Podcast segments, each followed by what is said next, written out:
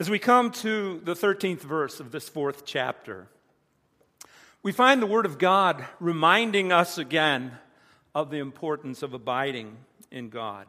And this is a theme that is introduced in John's Gospel as well as this letter that was written by John.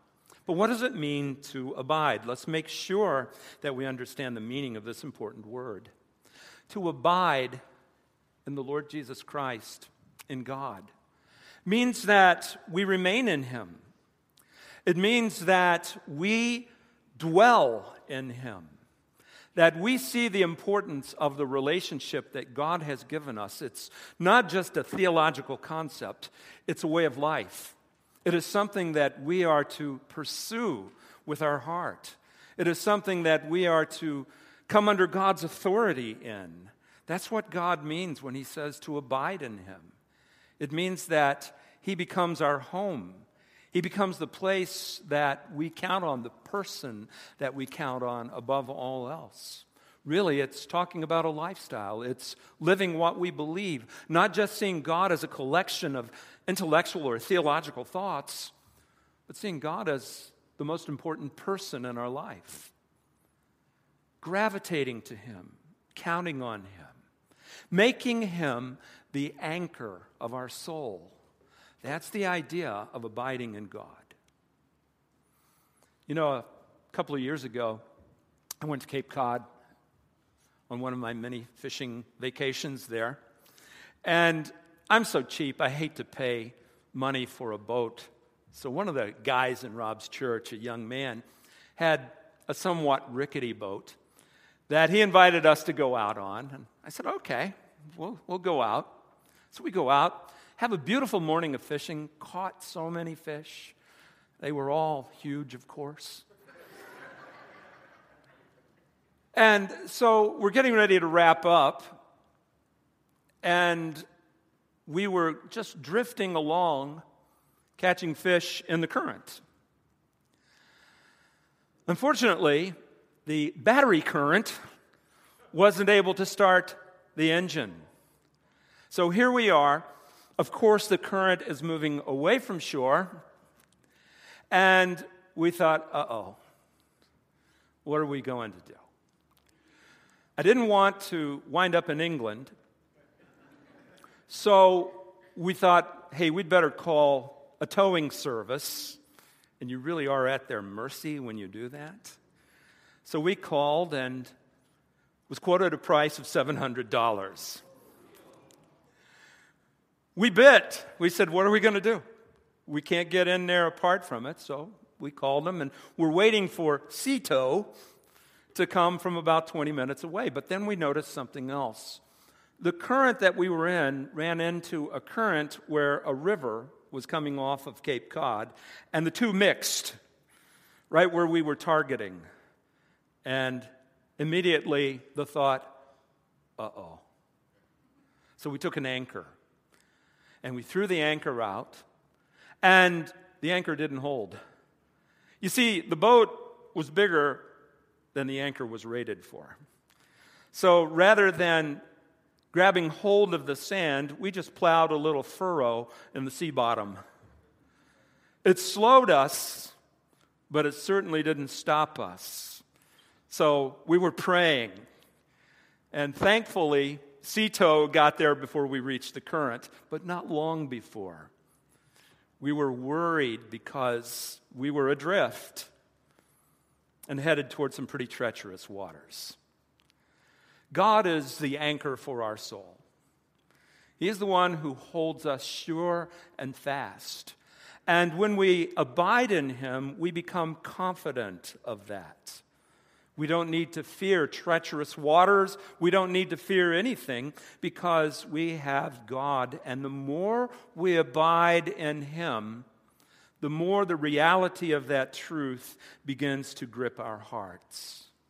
What we find here in 1 John chapter 4, verses 13 through 21, is a call to abide in God to really count on Him as our anchor. So, as we come to this text, first of all, what we want to see is the importance of abiding in God's truth and God's love. And when we abide in God's truth and God's love, we will be assured that God is abiding in us, that we have a relationship with Him, and we know that because of the Spirit of God that He has given us. Look at this 13th verse and, and look carefully at what it says. By this we know that we abide in Him and He in us, because He has given us of His Spirit. Now, this is another time that John is talking about the ministry of the Spirit of God in our lives. Throughout the third and fourth chapters, he has brought us to this important doctrine that we have a relationship with the Father, but we also have the ministry of the Holy Spirit in our lives. Paul, as we have seen the last couple of times, wrote this in the book of Romans to assure us of this ministry of the Holy Spirit when he said this You did not receive the spirit of slavery to fall back into fear, but you have received the spirit of adoption as sons, by whom we cry, Abba, Father. The Spirit Himself bears witness with our spirit that we are the children of God. So we have this unique relationship with God through the Holy Spirit that gives us the ability to abide in Him. And that's what John is reminding us of in this text. He wants us to understand that we abide in God, but not in the power of our own strength. We abide in God because of the unique relationship that we have with God through the ministry of the Spirit of God in our lives, who comes into our lives the moment that we trust Jesus Christ as our Savior. He gives us new life, a spiritual birth, and He gives us the assurance that we have this relationship with God. But you know, the ministry of the Spirit of God is more than just the Spirit of God kind of being there externally. We have the Spirit of God's ministry to us internally. Paul wrote this to the Corinthians Do you not know that your body is a temple of the Holy Spirit, whom you have from God? You are not your own, for you were bought with a price, so glorify God in your body. The Spirit of God indwells the child of God. You have such a special relationship with God. That is our assurance. As we become more aware of biblical teaching, biblical truth, that the Spirit of God is within us, we find that our assurance in God and our relationship with Him increases. Now, I want you to look at something else in this 13th verse. In this scripture, it says, we know that we abide in him and he in us because he has given us of his spirit. Now, at first, I just glossed over that and said, yes, he's talking to all of us. But then I started praying about this and really thinking about what's being expressed by that one little word, us. He could have just as easily said, look, each of you have the Spirit of God abiding in you, but he didn't. He said the Spirit of God abides in us. He's talking about this aspect of our interrelationship as believers. We are all indwelled by the Spirit of God. We share as partakers of the Spirit of God. And really, I think what it's talking about is the importance of our connectivity with other believers. God doesn't want us to go through life alone as believers. He wants us to engage with one another. That's why John talks so much about the importance of loving our brothers and not hating our brothers. God wants us to have that connection with one another. And I would submit to you, as I become more secure in my relationship and fellowship with God, and as I understand more of Him in me, then I will gravitate toward deepening my relationship with fellow believers who share in that ministry of the Holy Spirit. This is what God wants us to do, how He wants us to live. We share as partakers of the Holy Spirit, and we have been given that ministry by the Holy Spirit as the people of God. But something else we see in this text. You know, we abide in God's truth and love, and the entrance into that abiding comes by agreeing that Jesus is the Son of God sent to be the Savior of the world. Look at verse 14. We have seen and testify that the Father has sent his Son to be the Savior of the world. Now, here, John is sharing with us, we have seen and testify. Now, some think that John is merely referring to himself and the apostles, and it's hearkening back to the first chapter where John shares, Look, what I've seen, what my hands have handled, what I have heard, this I testify or share with you. But I think there's more to it than just the apostles and John in this. You see, when I come into a personal relationship with God, I too see that Jesus Christ is the Son of God. As a matter of fact, I don't enter into a relationship with God until I see Jesus as the Son of God and as the one who was sent to be the Savior of the world, not just the Savior of the world, but my own personal Savior. I come to terms with that truth. I agree with it. This is what God wants us to do. He wants us to come to the place to where we embrace Jesus Christ for who he is. And we abide in him when we do so. We need to see that he is sent by the Father. In other words, understanding who the Jesus of Scripture is. Understanding that Jesus existed before Christmas, before being born in the manger, that he was sent, that he was God himself, came in the flesh lived among us, and died on the cross. But more than that, he did it for the world. To me, this is very compelling as we look at verses 14 and 15, as far as this offer of salvation that John is writing about. Notice the end of the 14th verse sent his son to be the Savior of what? The world. And then, just in case we don't get it, look at verse 15. Whoever confesses that Jesus is the Son of God, God abides in him, and he in God. What the scripture is sharing with us is this offer of salvation that God freely gives is open to all. That he came to save the world and that he offers that salvation to anyone and everyone, and whoever responds by confessing, by agreeing with God that Jesus is who he claimed to be, that he could do what he claimed he could do, forgive our sins. When that happens, we come into that relationship with the Father. Now, this is great. You know what this means?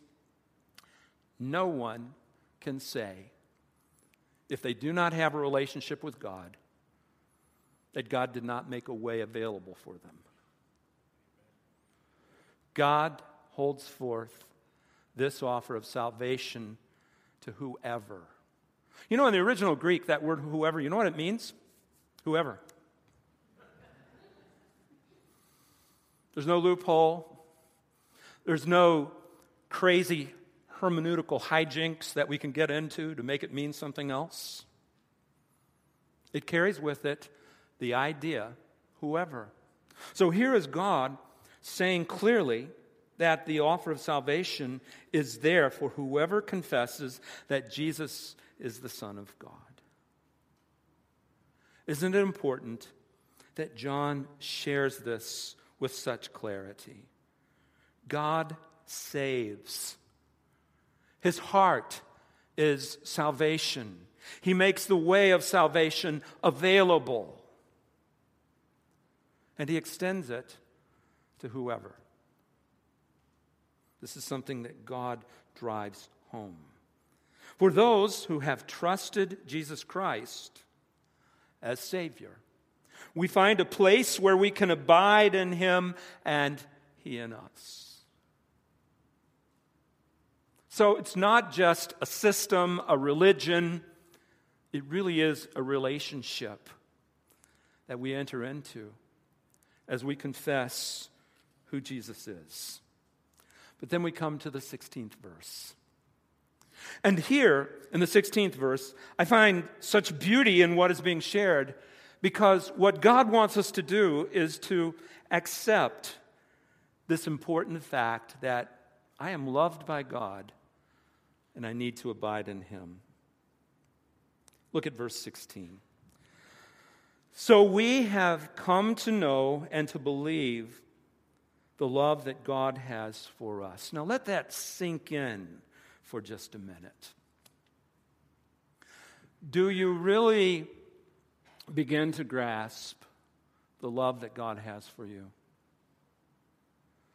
Now, I recognize in the futility of our human minds, we can never come to the place to where we fully understand that God loves us. But don't let that be a cop out for you. Understand that you are passionately, intimately loved by the Creator. Let that sink into your heart. Let that wash over you. Let that be your anchor. You see, many have this image of God that He tolerates us, but doesn't care much for us. What we find in Scripture is something quite different. God has a love for me, and I need to believe that. God has said it in His Word, it is truth. And that needs to become a foundational part of my life. You see, when I understand that I am passionately and intimately loved by God, that's going to affect the way that I live. I will live in response to that love. And I will abide in that love. That's what God wants us to do. And listen, this is produced by the Spirit of God. I grasp the love of God, but I also am driven to express the love of God to those around me. Paul wrote this in Galatians The fruit of the Spirit is love, joy, peace, patience, kindness, goodness, faithfulness, gentleness, self control. Against such things there is no love. Look at what heads the list love.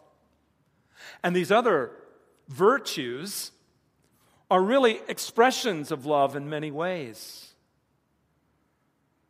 Because I am given the Holy Spirit, because I am a recipient of the love of God, it should dramatically influence the way that I live. And I think that's the message of this passage. But then the passage goes on. As we come to verse 17, we find that we need to allow God's truth and his love to change us. And look at what John begins with in discussing this as we come to verse 17. We can approach the day of judgment with confidence. Look at verse 17. By this is love perfected in us, so that we may have confidence for the day of judgment, because as he is, so also are we in this world. Now, here's the question. In verse 17, when it says, By this love is perfected with us, what does this refer to? I think the this harkens back to what we just saw in that verse that we are completely and passionately loved by God. But I think it also moves ahead to the last part of that phrase where it says, Because as He is, so also are we in this world. But the question is, what does John mean when he says, as he is, so are we in this world? Now, I would have always thought, initially upon reading this, that it probably referred to holiness and the idea that I avoid sin. But really, I don't think that's what the context of this passage is driving at. What John has been discussing is the love of God. And what he will continue in this context to discuss again is the love of God. What is it about God that I'm to imitate? And I think the answer to that question is the love of God. As I allow the love of God to wash over me and transform me, it will radically change the way I love those around me. I can't help but do that. I can't allow emotions to well up in me and love in that way because they play out. I can't, in my own strength, just look and say, hey, I'm going to be more loving. Doesn't play out. But as I abide in God and experience that beauty of God's love in my life, it spills over into the lives of other people. And that's how we're to be like Him in this world.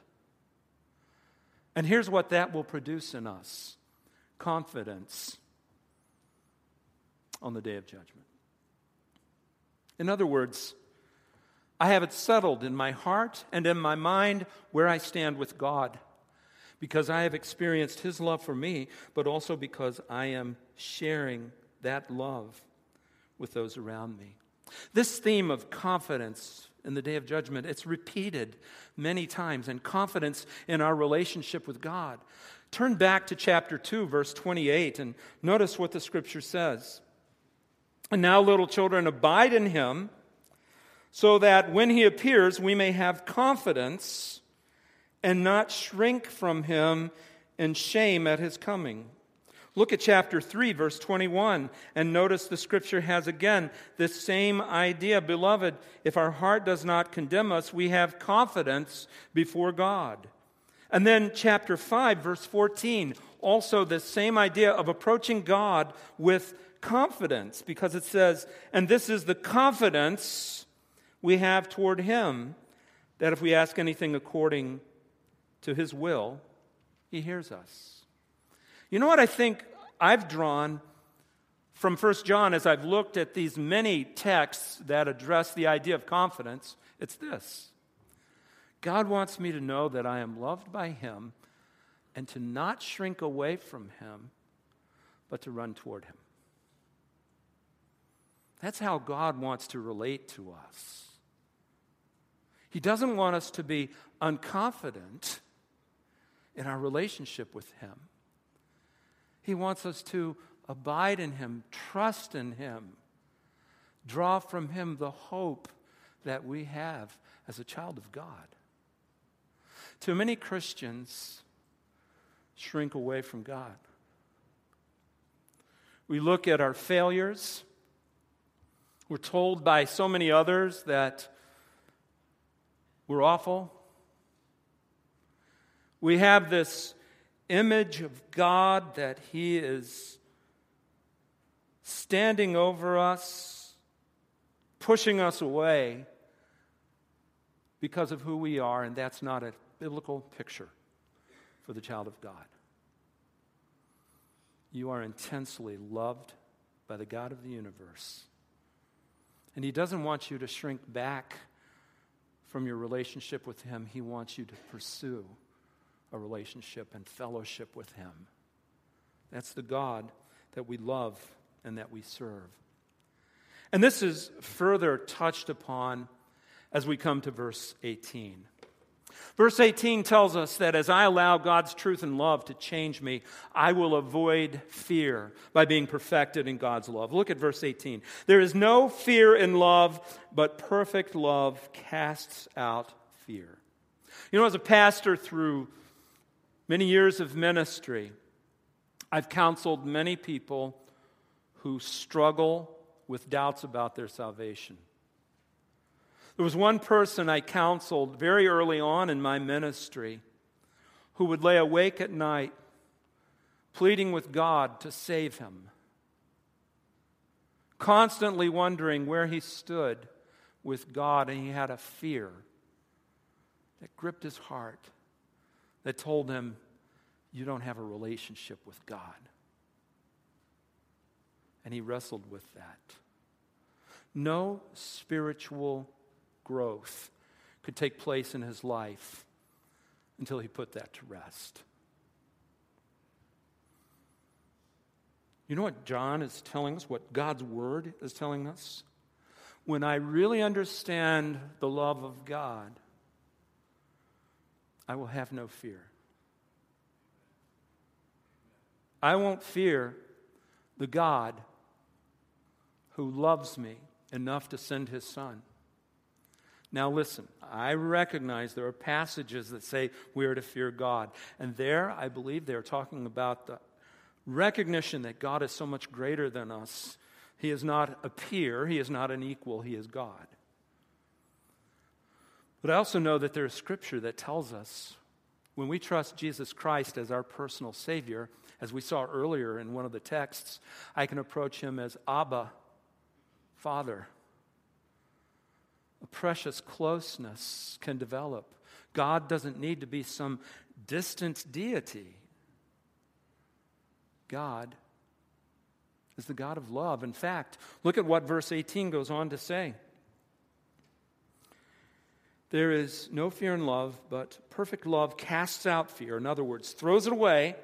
Fear has to do with punishment, and whoever fears has not been perfected in love. Earlier in the text, it said, God is love. In verse 8 and in verse 16, both of those texts say, God is love. And what the Word of God wants us to grasp in this text is this I no longer need to fear the punishment of God because I've been delivered out of that. I am a recipient of the love of God, and I can know and experience the love of God with a depth that drives out fear.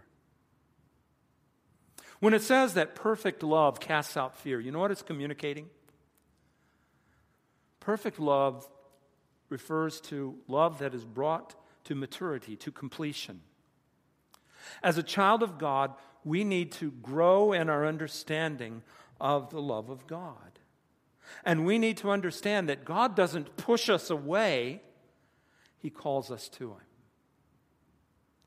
So when I have come by confessing that Jesus Christ was sent by God to be the Savior of the world. I have a relationship with God the Father, and I no longer face punishment, and nothing can separate me from that love that is found in God. Leave your finger in 1 John, and rather than put this on the screen, I want you to look right in your Bibles. And would you please turn with me to Romans chapter 8?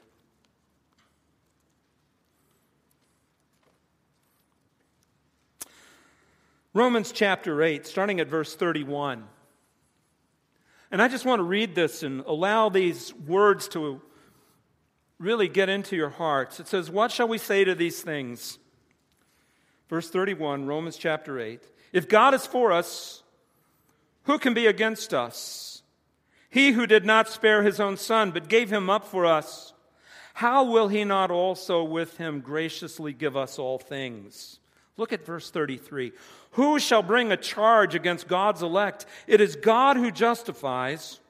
Who is it to condemn? I might add in there, even yourselves. And then it goes on to say this Christ Jesus is the one who died, more than that, who was raised, who is at the right hand of God, who is interceding for us. Who shall separate us from the love of Christ? Shall tribulation or distress or persecution or famine or nakedness or danger or sword? As it is written, For your sake we are being killed all the day long. We are regarded as sheep to be slaughtered. No, in all these things we are more than conquerors through him who loved us. Now, really key in on the last part of this. For I am sure that neither death nor life, nor angels, nor rulers, nor things present, nor things to come, nor powers, nor height, nor depth, nor anything else in all creation will be able to separate us from the love of God that is in Christ Jesus, our Savior. Isn't that a great passage? That's why perfect love casts out fear. Last part of the passage. I need to apply the love of God to how I love my brothers and sisters in Christ. Look at verse 19. We love because he first loved us. In other words, my ability to love those around me comes because I have experienced the love of God in my life first.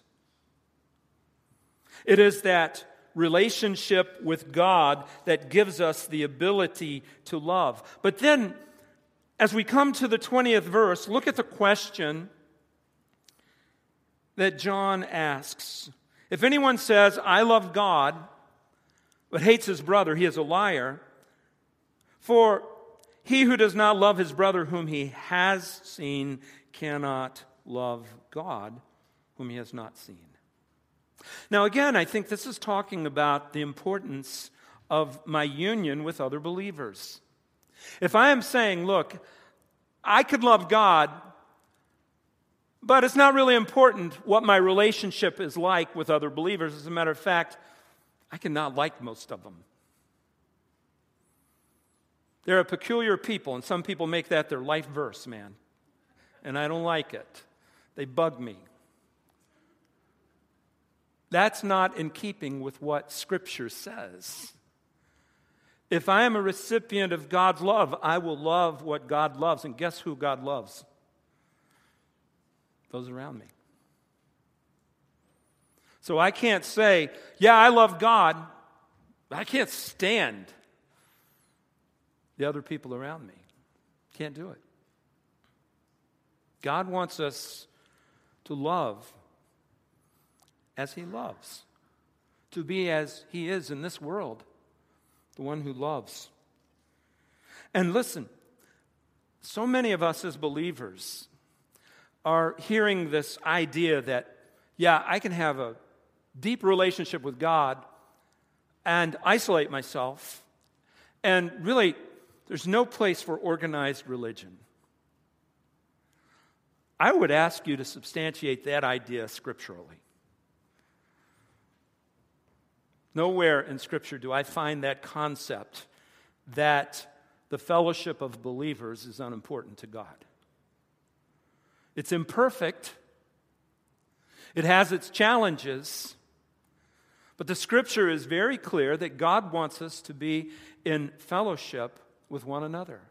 The writer of Hebrews said this Let us consider how to stir up one another to love and good works, not neglecting to meet together as some are in the habit of doing, but encouraging one another, and all the more as you see the day drawing near. This is how God wants us to operate interacting with other believers, loving them, not hating them. This is what God wants of us. He really sums it up by that question how can I love the objects, not love, the objects of God's love, my fellow believers, that I see right in front of me, and say that I love God whom I haven't seen? It's a very practical call for us to live out the love of God. And then he closes it with this 21st verse. And find encouragement. The sermon also closes with this. But look at what it says. And this commandment we have from him whoever loves God must also love his brother. My response as a child of God to the love of God is to allow the love of God to flow through me into the lives of other people. As I abide in God, as I experience the maturity and the fullness of His love in my life, it will evidence itself in the way that I love the brethren. And I would submit to you the closer you get to God, the closer you will get to your brothers and sisters in Christ. The more passionately you'll love them the more forgiving you'll be when they offend you, the more active you'll be in ministering to their needs. That's living what we believe. Let's pray. Father, thank you for this text and thank you for the call that it is to all of us to abide in you. Lord God, may we be faithful to abide. May we see the love that you have for us be perfected in our lives, deepening our response to one another as godly followers, drawing from your resources and strength. We pray this in Jesus' name. Amen.